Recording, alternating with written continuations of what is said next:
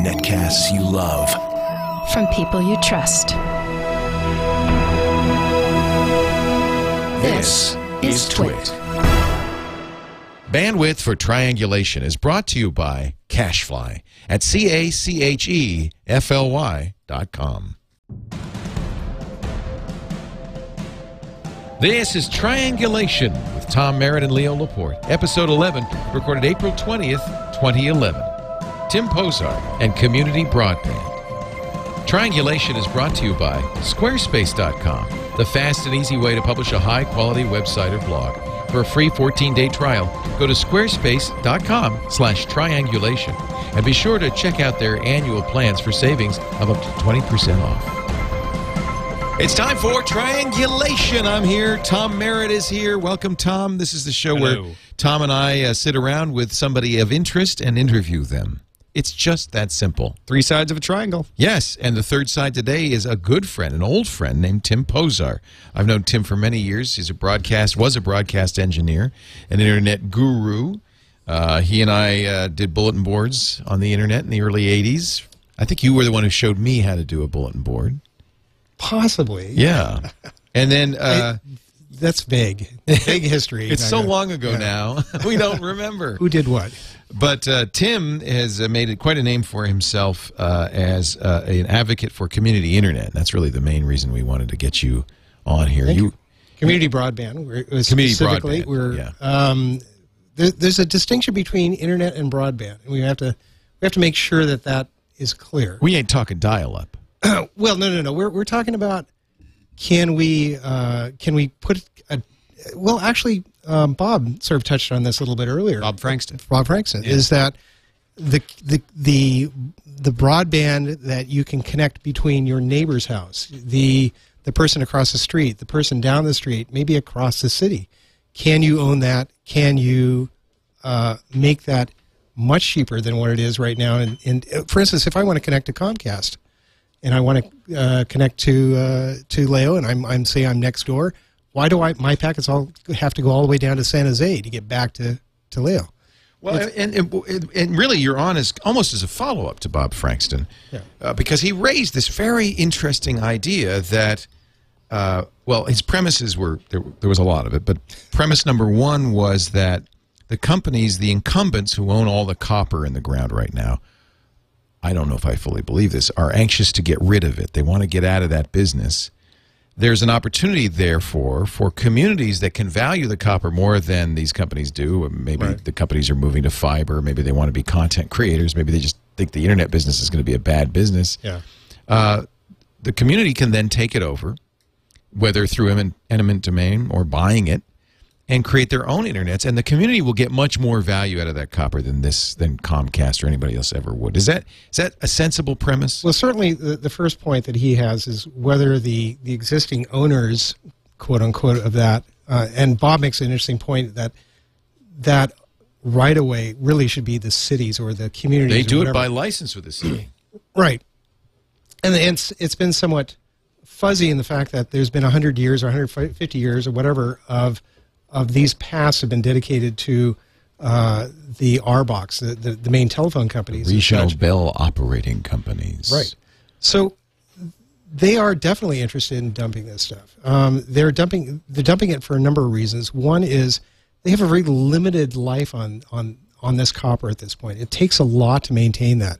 Fiber has come in, really has you know hundreds of times, well billions of times more bandwidth than what a copper pair can do.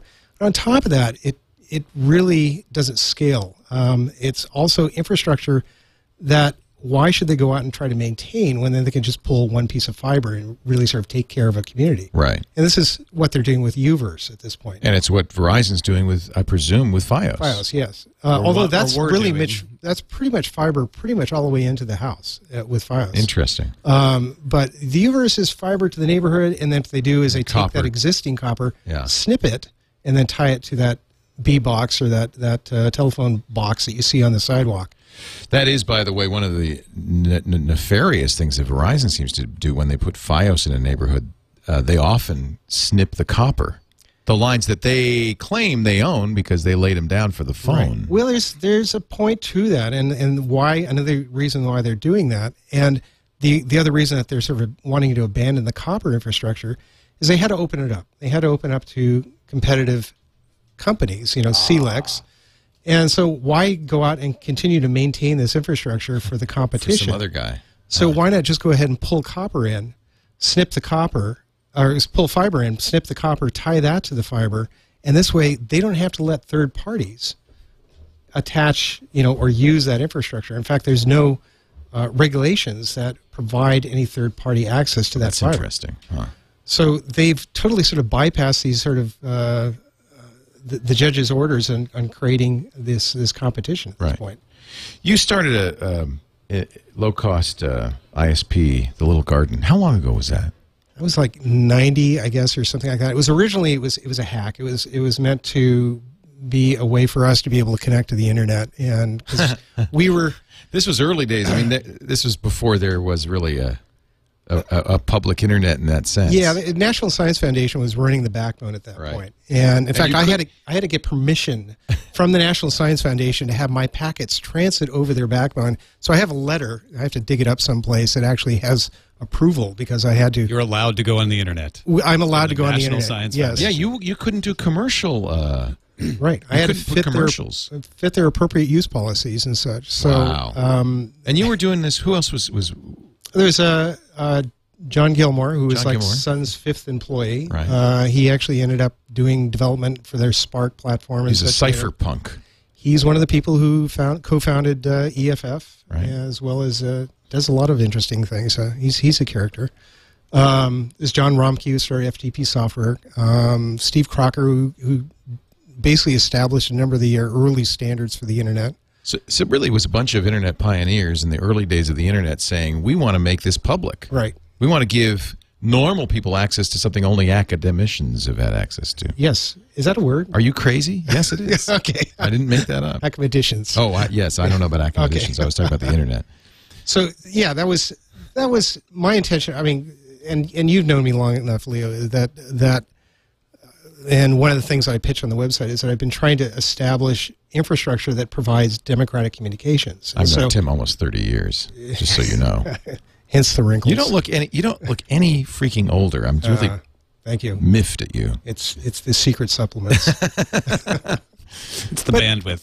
So, So- so, that was an inspired thing. TLG. How, how did that wor- go? How did that work for you? it, it it worked actually quite well. Um, the infrastructure that ended up being TLGs is actually now um, NTTs. Oh. so a lot of the ASN numbers and things like that, a lot of the backbone uh, NTT as in addresses uh, is uh, NTT's Japanese ASN. telecom. Yeah, it it well, it got kind of gobbled up. Uh, TLG got gobbled up by Highway, which got gobbled up by Verio, which got gobbled up by NTT, and you know, That was the story of internet service providers in Right. general. Oh, yeah. I Big fish Jim, eating Jim little fish. Couch and uh, CRL. oh yeah, yeah. Jim. I haven't talked to him in ages. He got eaten up too. Yes, Yeah. but that that that was that was an early idea of being able to at least try to provide access and bandwidth. And in fact, at those days in TLG, and if I can reminisce just for a second longer, is that we would we would uh, allow you to dial up and stay permanently on the phone. Uh, a lot of these, Are you crazy?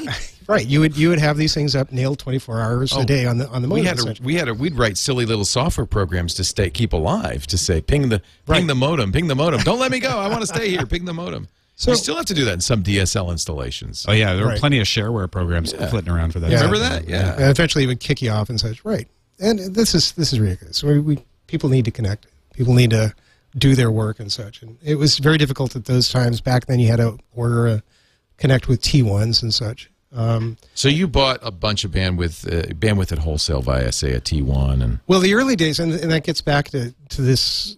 Uh, this point about the community net- broadband and such. In the early days, when we were buying bandwidth from, uh, at that point, it was UUNet. It was like the first commercial ISP, which was UUNet.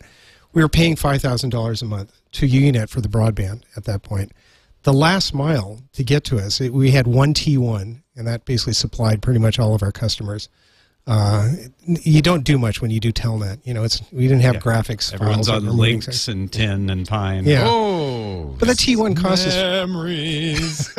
the T1 cost is five hundred dollars a month, at this point in time, the competition for, for transit, for, for internet, has reduced that price at least a thousandfold. It's now $5 a month to go out and get a megabit worth of bandwidth. Is that true, really? Yeah. And if It's not funny more. because I was paying 600 bucks for the T1 and this cottage just until a couple well, the ago. T1 still costs that. Uh-huh. It's the last mile still is the bottleneck. Yeah. So you, if we can somehow address this last mile, and this is again what Bob and, and everybody else is trying to figure out how to do and, and push, then we we have addressed a number of things. One is we've reduced the price to connecting the internet, but we've also addressed a whole other uh, rainbow thing of things, which would be things like net neutrality. So if we can get an infrastructure deployed out there, sorry, I may have changed from from reminiscing to kind of my my hammer here. No, I want you. uh, enough Okay. reminiscing. Let's talk about the hammer. Okay. Uh, or screwdriver, whatever you have when it, to, for the tool that you're aiming for. But if we can get in an infrastructure that is neutrally owned, and, and we'll have to discuss how we can do that, so that, for instance, you as a customer that's at a particular street address in a, in a, in a city can be able to call up and say, I want A to be my internet provider, I want B to be my video provider, and I want C to be my, my VoIP provider. Wouldn't that be awesome? Well, and I, I want um, a choice of 20 A's. Right. You know, Exactly. I don't want two. Exactly. And Well, one's 1.5 megabits and the other's 50. We've talked about that as the solution to the net neutrality issue. Is competition would solve the issue. Yes. Because it'd always be somebody like you, Tim, and TLG that was willing to let people, you know, yeah. have. Connect. And, Connect. and That's why it- yeah. AOL didn't become the only way people connected to the internet, is because you had lots of other dial-up. Right. To and people realized, oh, there's a lot of other stuff out there than than in this little walled garden. Right, and they were, they had a very very narrow view of what your vision of what Right. the internet was, and so yeah, of course they're going to go by the way of dinosaurs and such. That's what I hope to see for the incumbents at this point, to some degree. It's that Comcast, Verizon. Whoever you know the RBOC or or AT&T. not necessarily the CLECs, but mainly the, the people who actually own the, the wire that gets into your house, and it's typically two, as you say. It's usually the RBOC or the cable company that that does that. Right. Um, and because of that, and you know, I'm, you've probably already heard this pitch. We have a duopoly, and we have an artificially raised price. The the concerns we have of late are things like, for instance, the Comcast Universal NP, NBC merger, the Comcast versus layer, uh, level three net neutrality concerns, things like that. All of that can go away if I have a pipe here that goes to Twit Cottage, College, Cottage, excuse me, that goes back to a data center where, as you say, you have 30 or 40 different providers that I can pick. And I can say, gee, I don't like the way that um, Comcast is treating my bits. Uh, they're limiting my access to Netflix or whatever they're doing and such. I want to be able to get somebody else. And I can do that at the flick of a button. So that's what the vision is at this point. This is one of the things that we're trying to push for at various communities. Um, Lafayette, Louisiana just came out with a, I don't know if you've seen them, but they have their own city owned fiber deployment. At this point, they've, they've gone about halfway in the direction that I'd like to see in the, in, in the fact that you can, if you want, get a pipe from, uh, from one house to another and, and buy that from Lafayette, Louisiana.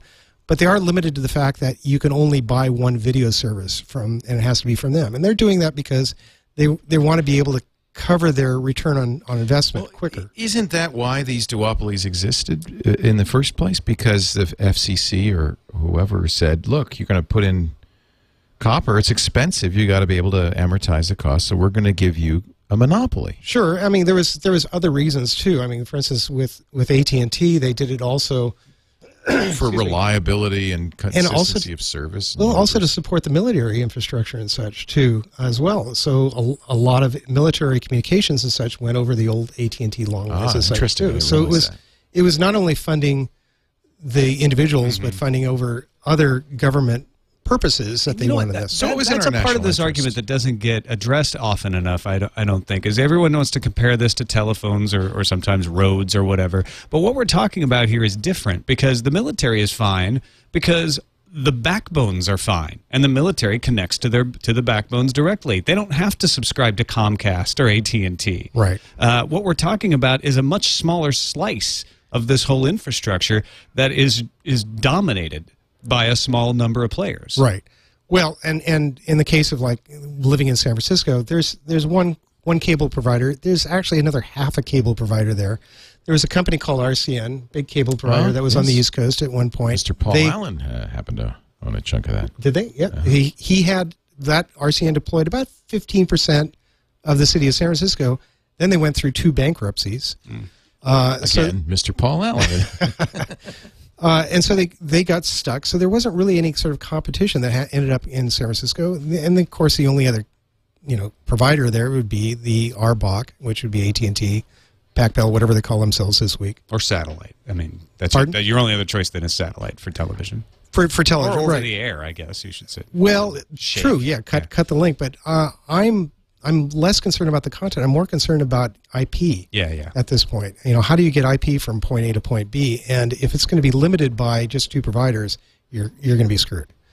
So there's a business plan that we put together. Uh, actually, a couple of folks of ours uh, put together, and, and I can show it to you as well. But we wanted to pitch this. This went back to when City of San Francisco was looking at um, wireless. I don't know if you remember the Google EarthLink Yep. uh, debacle and such. There, Oh, God, yeah, that's right. um, Mayor Newsom actually had some interest in, uh, fervent interest in trying to get this wireless cloud all through San Francisco. This is spawned somewhat by the Google brother, uh, Google partners, as well as uh, uh, One Economy, which uh, sort of convinced him, uh, the Newsom, to do this.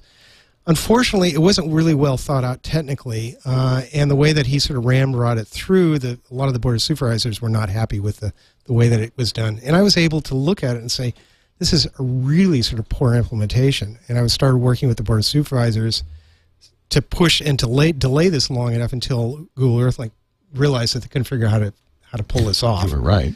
and they, they finally fell through. Um, but in the meantime, I discovered that the city had a ton of fiber.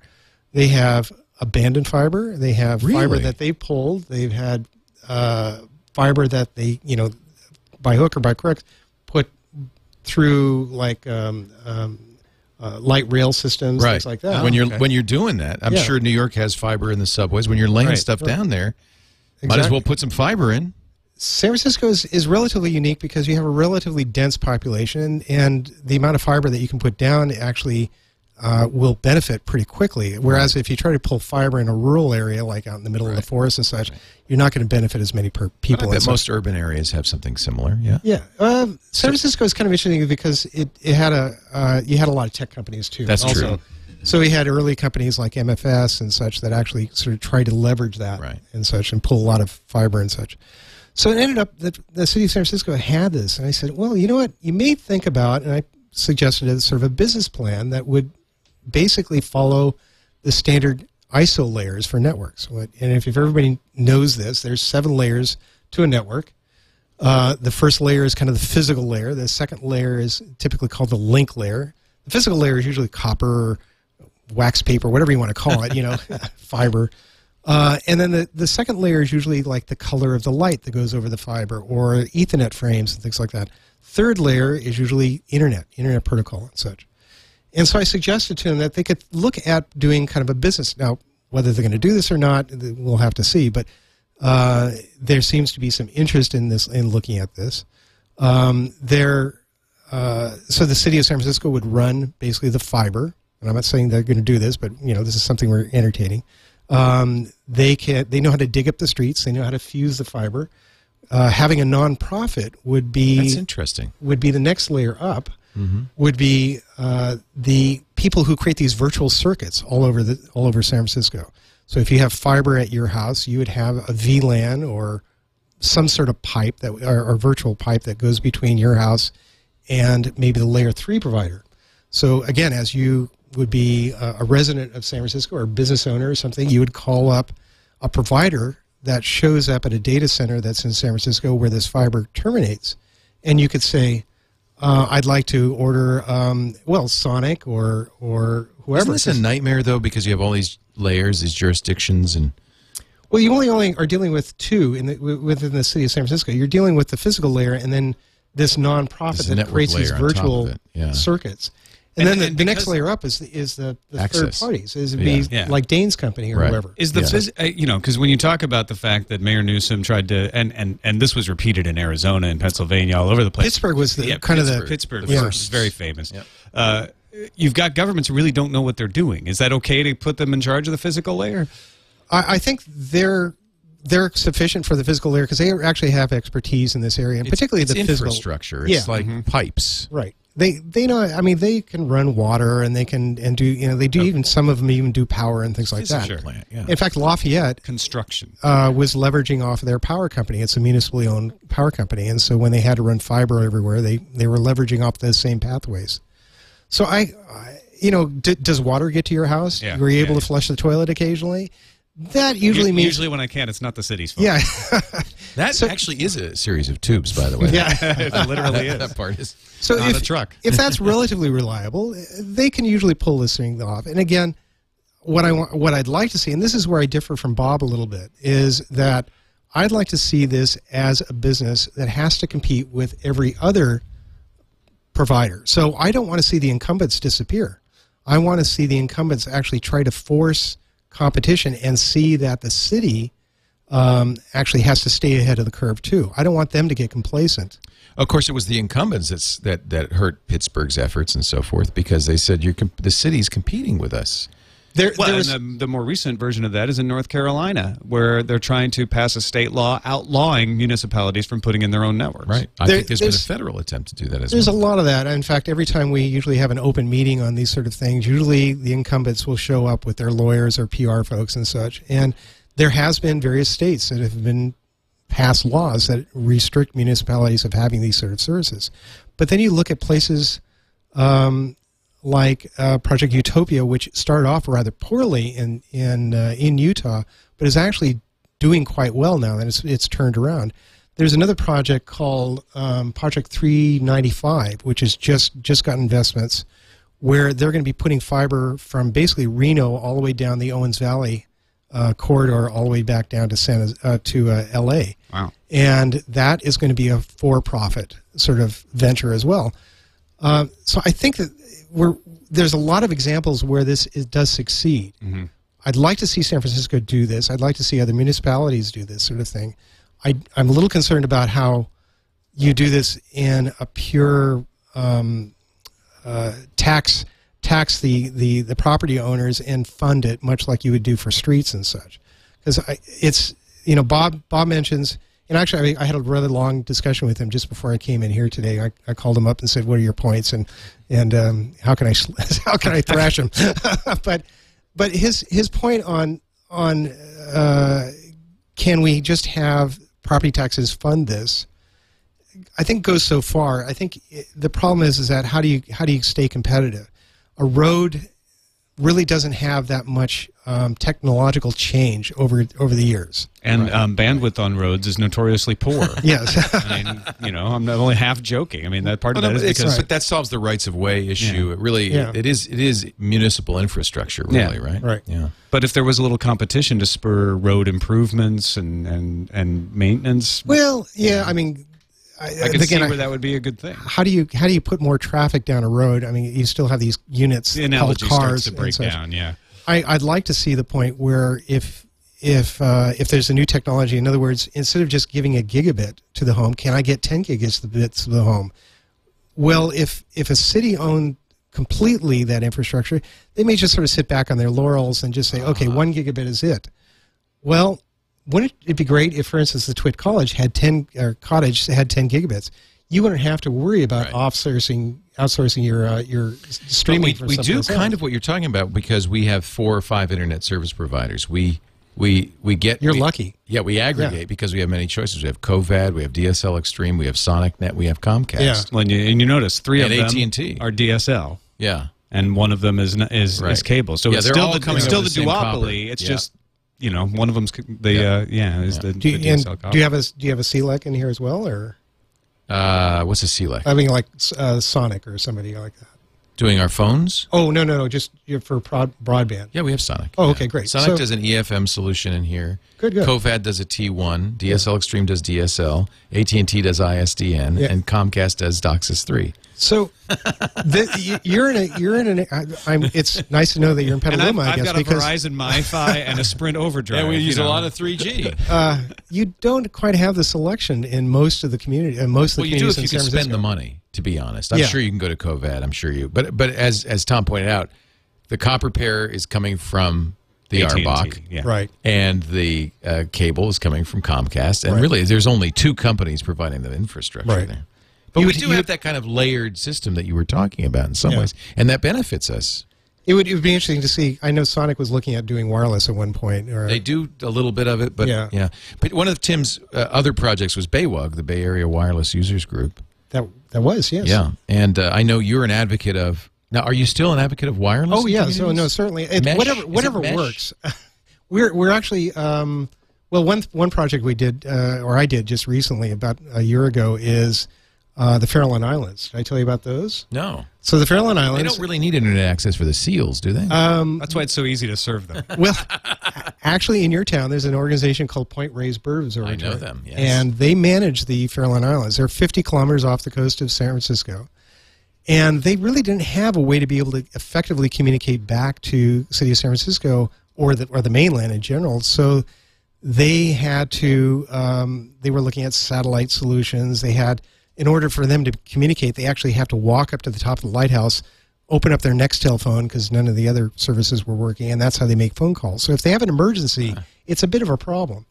Uh, Academy of Science, California Academy of Science, was interested in putting a high, uh, well, wasn't really high quality. It's it's being a standard definition camera and be able to stream it back to one of their exhibits. So uh, they hired me, and we put in a 5.8 gig link, uh, a Wi-Fi link that goes between city of San Francisco and, and out to the Farallon Islands. And now they have VoIP, and they download Hulu and, and watch. And in fact, maybe I'll Is it, point is, at it this a, is it a directional thing like that Pringles can kind of hack? Except it isn't more quite the Pringles. Than that? Yeah, it's it's a little larger. it's a giant Pringles It- can. it's a giant Pringles. It's a couple four foot dishes. fun That- size. Yeah, uh, but that so wireless. Costco. So wireless is it's, it's just one of the one of the great tools. I mean, uh, Bob actually going back to Bob a little bit. He he likes to point out the Farallons one because it's a situation where you own the link. Uh-huh. There's no recurring cost to that now, so we don't have to pay Hughes Satellite or whoever else to, to provide bandwidth at five hundred dollars a month now. It's basically this free internet connection or free broadband. Excuse me. I should follow my own lecture here Yeah. uh, that goes between the Farallon Islands and the city of San Francisco, where it can get touched down to possibly internet, but it can also get backhauled directly back to the Golden Gate Park, where the California Academy of Science is. So it's it's just one of the tools. Um, back in the early days of TLG, we were always trying to figure out how to do address last mile. We were looking at mm, you know 10 gig microwave systems that uh, uh, Governor Glenn Elmore was developing. Uh, with amateur radio and such and and you know door I don't know if you've ever seen these little microwave door openers when you walk into sh- grocery stores they're great actually little microwave radios that you can communicate across and such yeah You can set up a mesh with them. yes so uh, one of the things that we're looking at um, that uh, we're trying to work with the city of San Francisco on is can we with some of these fibers, can you drop these at various locations around the city of San Francisco and run protocols like Open Mesh and start creating maybe that original idea or that original intention of the Google Earth Link thing, but maybe the protocols and the and the and the technology is actually there to start doing this again. So it's something we're going to start playing with at this point. What about a call to action? I mean, uh, why aren't we doing this? How can we do this? What can we do to facilitate this? Uh, if people watching all over the world want to make this happen, Well, I, I I think the only way to do it. I mean, I don't. I I, don't. just believe in grassroots. I think the internet Yeah. belongs in the hands of the people. Obviously, government and industry are going to screw the hell out of it. So maybe maybe local government won't because at least they're accountable to the local constituencies in the way federal Well, I- governments aren't. Right, and and so you have this. Obviously, capitalism hasn't really jumped in to try to address this problem, No. particularly the last mile. You have Capitalism has very little to do with internet. Uh, well, uh, I think there's uh, money well, to be it- made, in- but only in dense populations. Well, but th- there's know. all yeah. of these false monopolies and duopolies that have been granted Right. over the years. There's not certainly on the last mile, and again, this is the broadband part Yeah, part of it. yeah. The the we have really good competition. Again, there's like a thousand one or ten thousand to one drop in the cost of bandwidth because we have competition at at the the at the transit level costs. Yeah. at the- Yeah, and there's there's no there's tons of bandwidth available. Right. Minnesota Internet Traffic Studies constantly putting out things saying, "Look, there's no there's no shortage of bandwidth." It's Yeah. dark fiber though. A Yeah. lot of it. It's not lit right. It's, Right. Um, and but you need to get that into the home. So if if the two incumbents aren't going to do that, in fact, they're going to play dirty they don't want to do it. No, it's Right. against their interest too. if they're if they're going to do things like legislate to prevent municipalities from being able to do this, I think the municipalities need to start getting their act together and sort of shortcutting that as soon as possible, getting grassroots contingent uh, uh, population to be able to say, no, we're not going to allow the incumbents to be able to prevent us from choosing and having access to the internet. So having you know if if a small little town to a, a large city like New York City or or San Francisco or or Chicago or whoever, if you can get uh, enough. Uh, you know, ball rolling enough enough critical mass with the population. I think that that can stop that. And then the cities also need to start looking at their own infrastructure. The infrastructure already is there in in at least the pass. Pulling the fiber is relatively cheap. You know, it, there is the cost in digging it up. The fiber itself is relatively cheap, but a lot of these places have existing conduits. There was a company called Wiltel at one point, which was Williams Gas at one point, and they figured out they have all these great pathways. It just happens to be gas lines. Mm-hmm. So they pulled fiber through the gas lines. Brilliant. So the city could be doing the same thing through sewer systems. Um, Tom Ammiano, uh, which was our one of our supervisors down there, San Francisco. Yeah. yeah, he pitched this thing to say, listen, we have a hundred year old sewer system here. We need to replace it. When we replace it, Please. put Yeah. a couple four-inch conduits in there Yeah. and put and pull fiber. Yeah. Isn't it? Uh, Let's take a break. I want to come Okay, back. yeah, and look. Uh, Tim Požar is our guest. He is a community internet, uh, community broadband advocate. Let's uh, let's say broadband. I'm not sure what the difference is. Maybe you can explain. Um, and uh, talking about, I think something that's really important, a call to action for all of us, which is taking the internet back. And I tell you why I care about it because, uh, uh, frankly, uh, with bandwidth caps, uh, with um, uh, content filtering, with the kinds of things our current internet providers are doing, and with, frankly, with the lack of competition and apparently the lack of interest in government in fixing this problem, we could end up with, as Tim Wu predicts, an internet that is not public, that is controlled by private interests, and is not the beneficial um, thing that we all need and want. So uh, this is this is yet another way we, we we cover this all the time with everybody we talk to. Yet another way we can take charge of uh, our um, destiny by taking charge of the internet. So we're going to talk more about that in just a bit. You know who else cares about a free and open uh, internet? Squarespace.com. Uh. I know I've talked to Dane Atkinson and Anthony Casalena and the guys at Squarespace. They're in this business because they believe the internet is a democratizing force, and having your own web page is where that all begins. Squarespace makes it easy. We don't want the uh, internet just to be the province of the technical elite either. We want anybody who has something to say to have access to the internet, and that's what Squarespace does. It is both hosting and software, very affordable but very high quality. In fact, all you have to do is go to squarespace.com/triangulation and take a look at the examples. You'll see the amazing things people are doing with Squarespace sites. No two Squarespace sites look alike. Yeah, they all start with incredible templates, but we're not talking the kind of, frankly, the kind of crap that you get from your uh, your internet service provider. We're talking about amazing templates that can be fully customized to meet your exact needs and features galore. Uh, plugins for all the major social networks, so it's very easy to add your social presence, your Facebook, your Twitter, your Flickr, your Pandora, your LinkedIn, right into your page, any RSS feed, in fact. A fantastic iPhone and iPad app that makes it easy to post content but also to moderate it, and the ability to import and export data from all the major blog APIs. You're never stuck at Squarespace, but you're always able to move your data around freely. That's very important. Photo galleries, forums, form building, editing, it's the greatest. Try it free right now. Go to squarespace.com slash triangulation. Click, click, click the green button. You don't even have to give them a credit card. You can have a full site for the next two weeks, absolutely free. Give you a sense of what Squarespace can do. Give you a chance to set up that first site and and uh, and put your name in lights on the internet. Squarespace.com slash triangulation. Try it today. We thank them for their support for our show. So, so Tim, It's. I mean, uh, when you talk about having the municipalities do it, I think that's that's great. But I would like to know what. It, uh, and well, this was Bob Frankston said is well, what just you know have your um, your your condo association do it. Is that possible too, or do you think it's better to start with the city? I, I like his his approach in the fact that he, what he's trying to do is he's trying to uh, give an analogy of of that infrastructure. Right. So in a small scale way. right, Yeah. and so having I I live in a um, an area in in Mill Valley where it's owned by this service district, and so I would love to. In fact, we've been talking to him about saying, can we pull our own fiber to our own houses and such, and be able? It's a small place, you know. uh, You know, if we could just do that and then have it stub out on the street someplace, and then we worry about trying to connect that to AT and T. Bob Bob's looking at that, and you know his his demonstration of just using this to a ten unit apartment Right. complex shows that you can do this, and there's very little recurring costs or recurring costs that you have to pay for Right. to, for this infrastructure. Once the copper gets in, it usually doesn't crap out. It usually continues to work, and But and you do a- pay for a technical person to. you set it up will, you know, and, and or somebody could do that themselves. So, for instance, uh, if they need IT help or whatever to be able to connect to that, they can hire somebody to do that for that connection and such.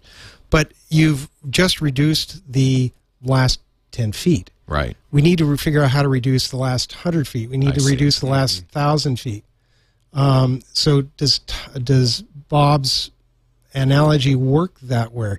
A lot of people are trying to figure that this out. Google came out, and you probably saw this. Topeka is going to get gigabit Ethernet. Those sons of. right. Kansas City. I'm sorry, Kansas. Yeah, Topeka doesn't get it. Yeah, they renamed their name. Yeah, still they, didn't. they- I mean, Google Kansas didn't get it, but uh, Kansas, Kansas City, City, does. Kansas. Well, they and there was a paper that Google wrote called "House with Tails" or "Homes with Tails" and such, and they were pitching the idea of that when you buy a house, you also buy the fiber that goes all Oh, the way I back that. to a data center. Mm-hmm. Oh, So do you think that's is this a is this a pipe dream? I I think that's going to be a little difficult to sell pun because intended. when you when you own a property, you usually you understand that that border means that if a tree sh- falls Right. down on that border, you have to go out and maintain that. Right. You have to mow the lawn, things like that.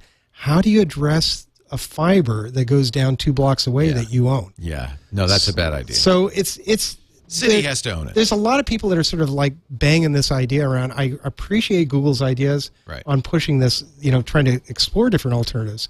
But yeah, I agree. I think the city has to do it because, you know, capital. Uh, we haven't seen the competition go in there and jump to try to address this. I mean, I have to, you know, give a tip of the hat to people like Dane, who are trying to use existing infrastructure to do that. Dane Jasper, Sonic talking Right. about, yeah. Uh, the problem is, is that the existing infrastructure is decaying, and it's Right. it's a limited thing. His new effort on trying to do fiber at Stanford uh, is going to be a great demonstration product for him, and be able to get him to be able to get some uh, expertise in how to do this.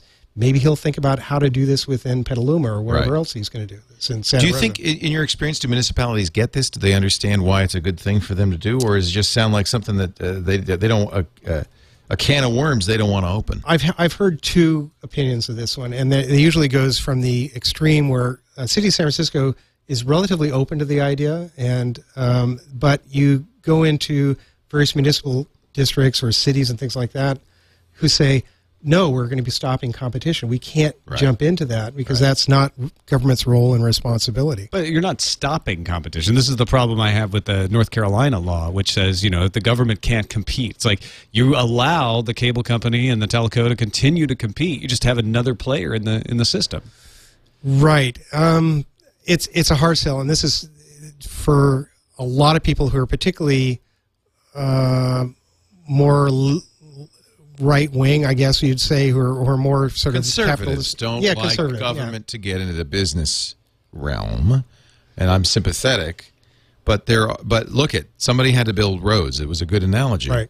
Go- And it's not going to be private. Government runs a postal system that there Yeah. are private competitors to. There was a point- package There, delivery. there's a, there are things the government can There was a point where rightly do. Sa- City of San Francisco actually had a commercial company supplying their water. It was uh, called Valley Spring, I think it was, at one. And there was concern because Valley Spring couldn't address the needs of the city of the population, uh, city of San Francisco's population at that point. So they took over those assets, which included basically Crystal Springs, things like that. Oh, that, I think that was called Crystal Springs.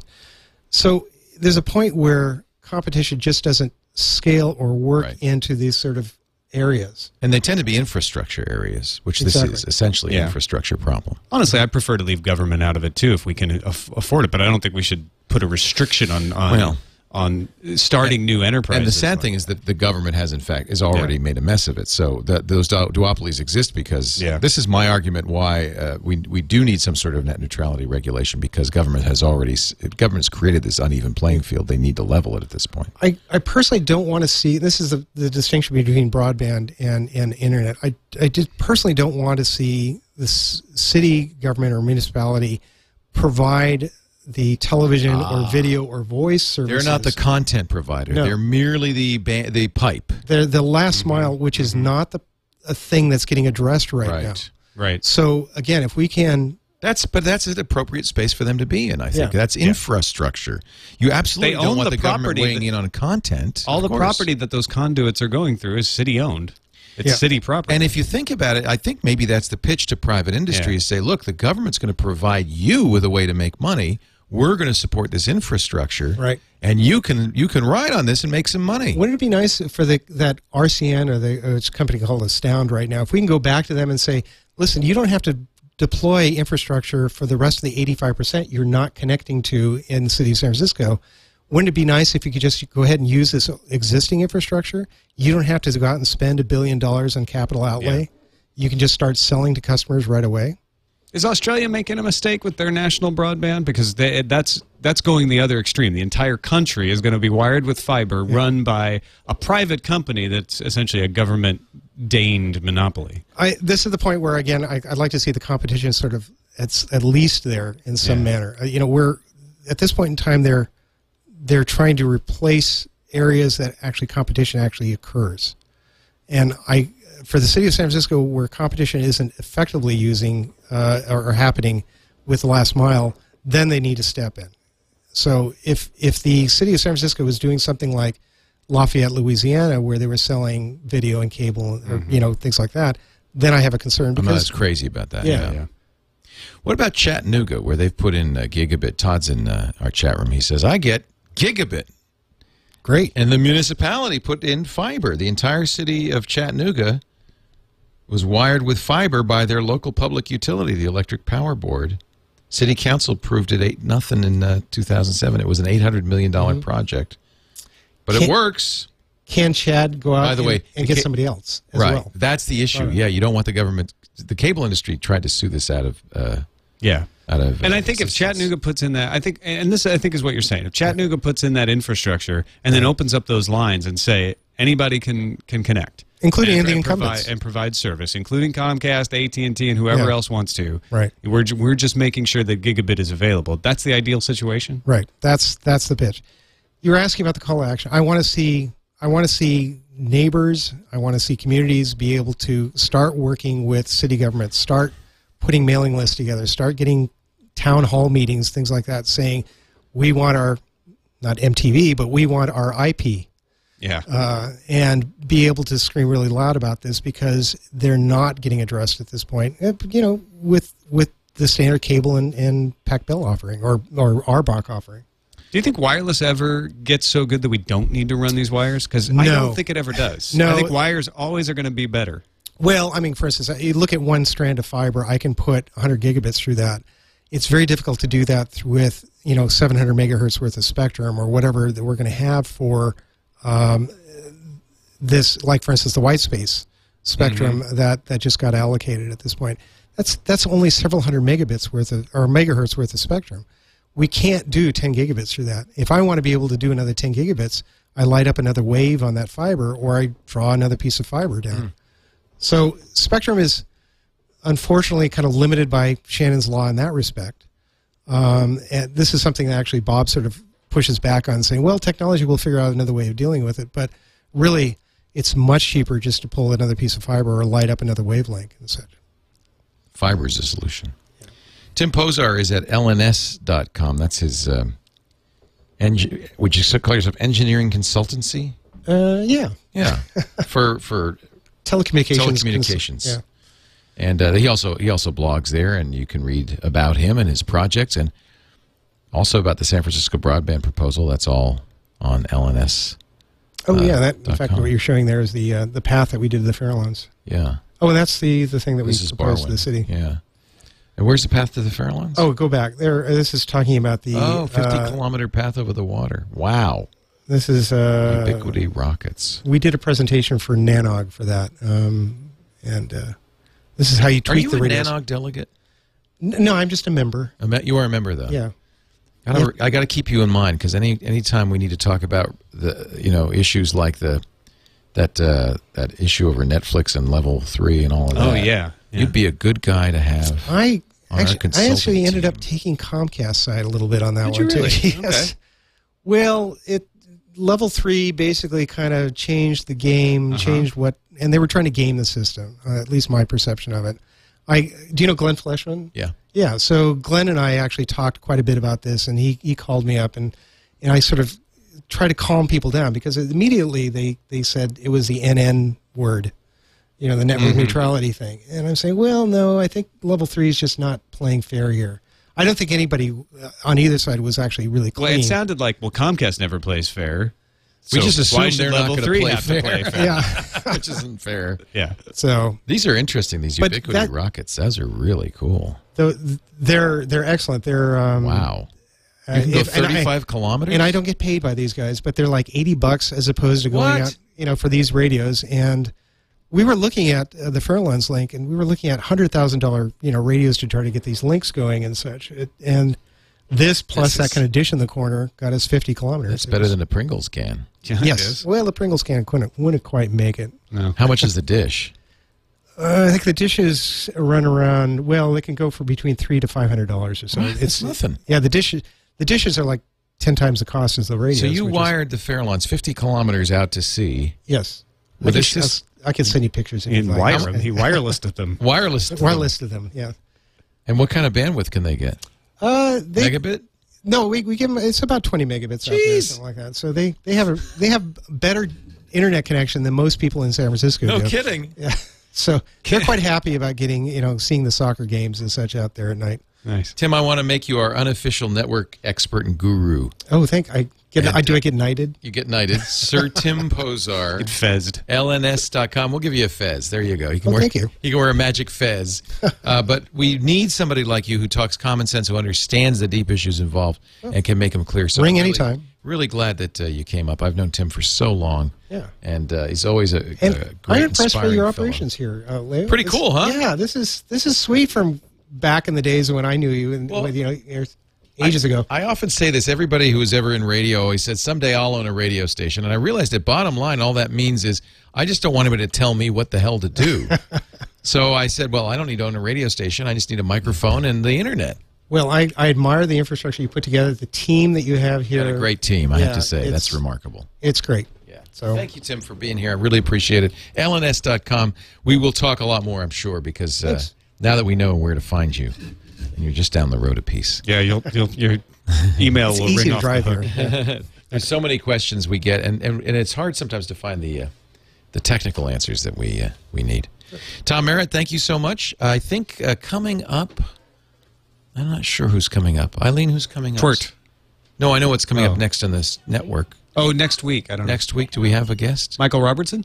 Oh, yes, nice. of MP3.com. Ah, and MP3 tunes. Yeah, And very Lindows. interesting. We'll talk about uh, Amazon's cloud stream and whether that's whether he thinks that's legal because he got shut down pretty quick. He'll probably go, "Yeah, it was legal when I did it. Why isn't it Still legal." It's still legal." Thank you for joining us. We do this show every Wednesday when we have a great guest like Tim at 4 p.m. Pacific, 7 p.m. Eastern, live.twit.tv.